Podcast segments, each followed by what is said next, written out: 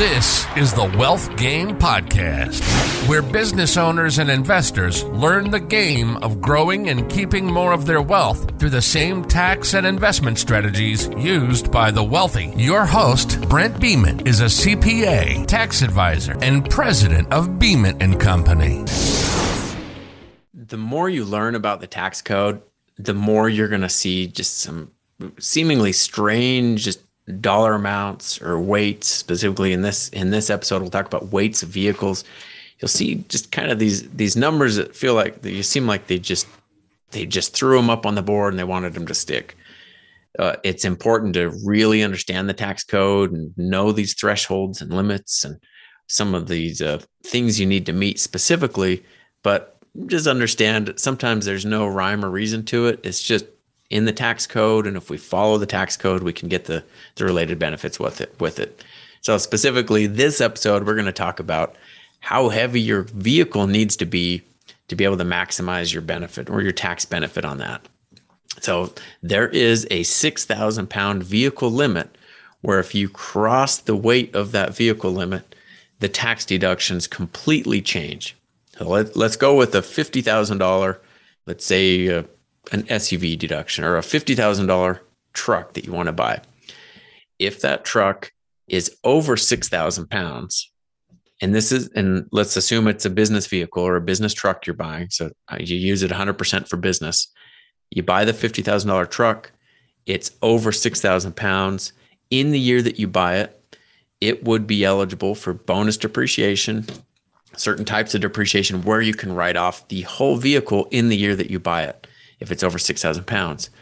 Well, what if you were you're out shopping for a truck and you found, say, a, a smaller two door truck, maybe not a, a full size pickup truck, and you go, I really like this smaller truck. It's less expensive. I'm going to buy it.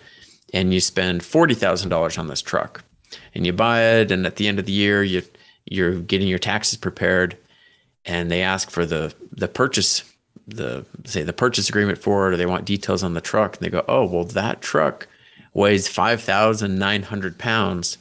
So you actually don't get to write off the full purchase price, price of the truck in the year that you buy it. You're limited to about $18,000.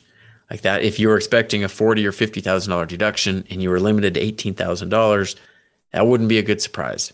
You've got to know the weight of your vehicle. You've got to know that limit because less than six thousand pounds, you can write it off, but you're limited in that first year and then the future years, so if it was 18,000, your deduction the first year, you can write off the remaining depreciation over the next few years, but you've got to write it off. It'll take at least 5 years to write that truck off.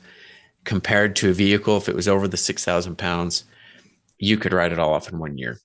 And you've got to know the way that it's calculated or the specific metric that they're looking at. They're not looking at curb weight.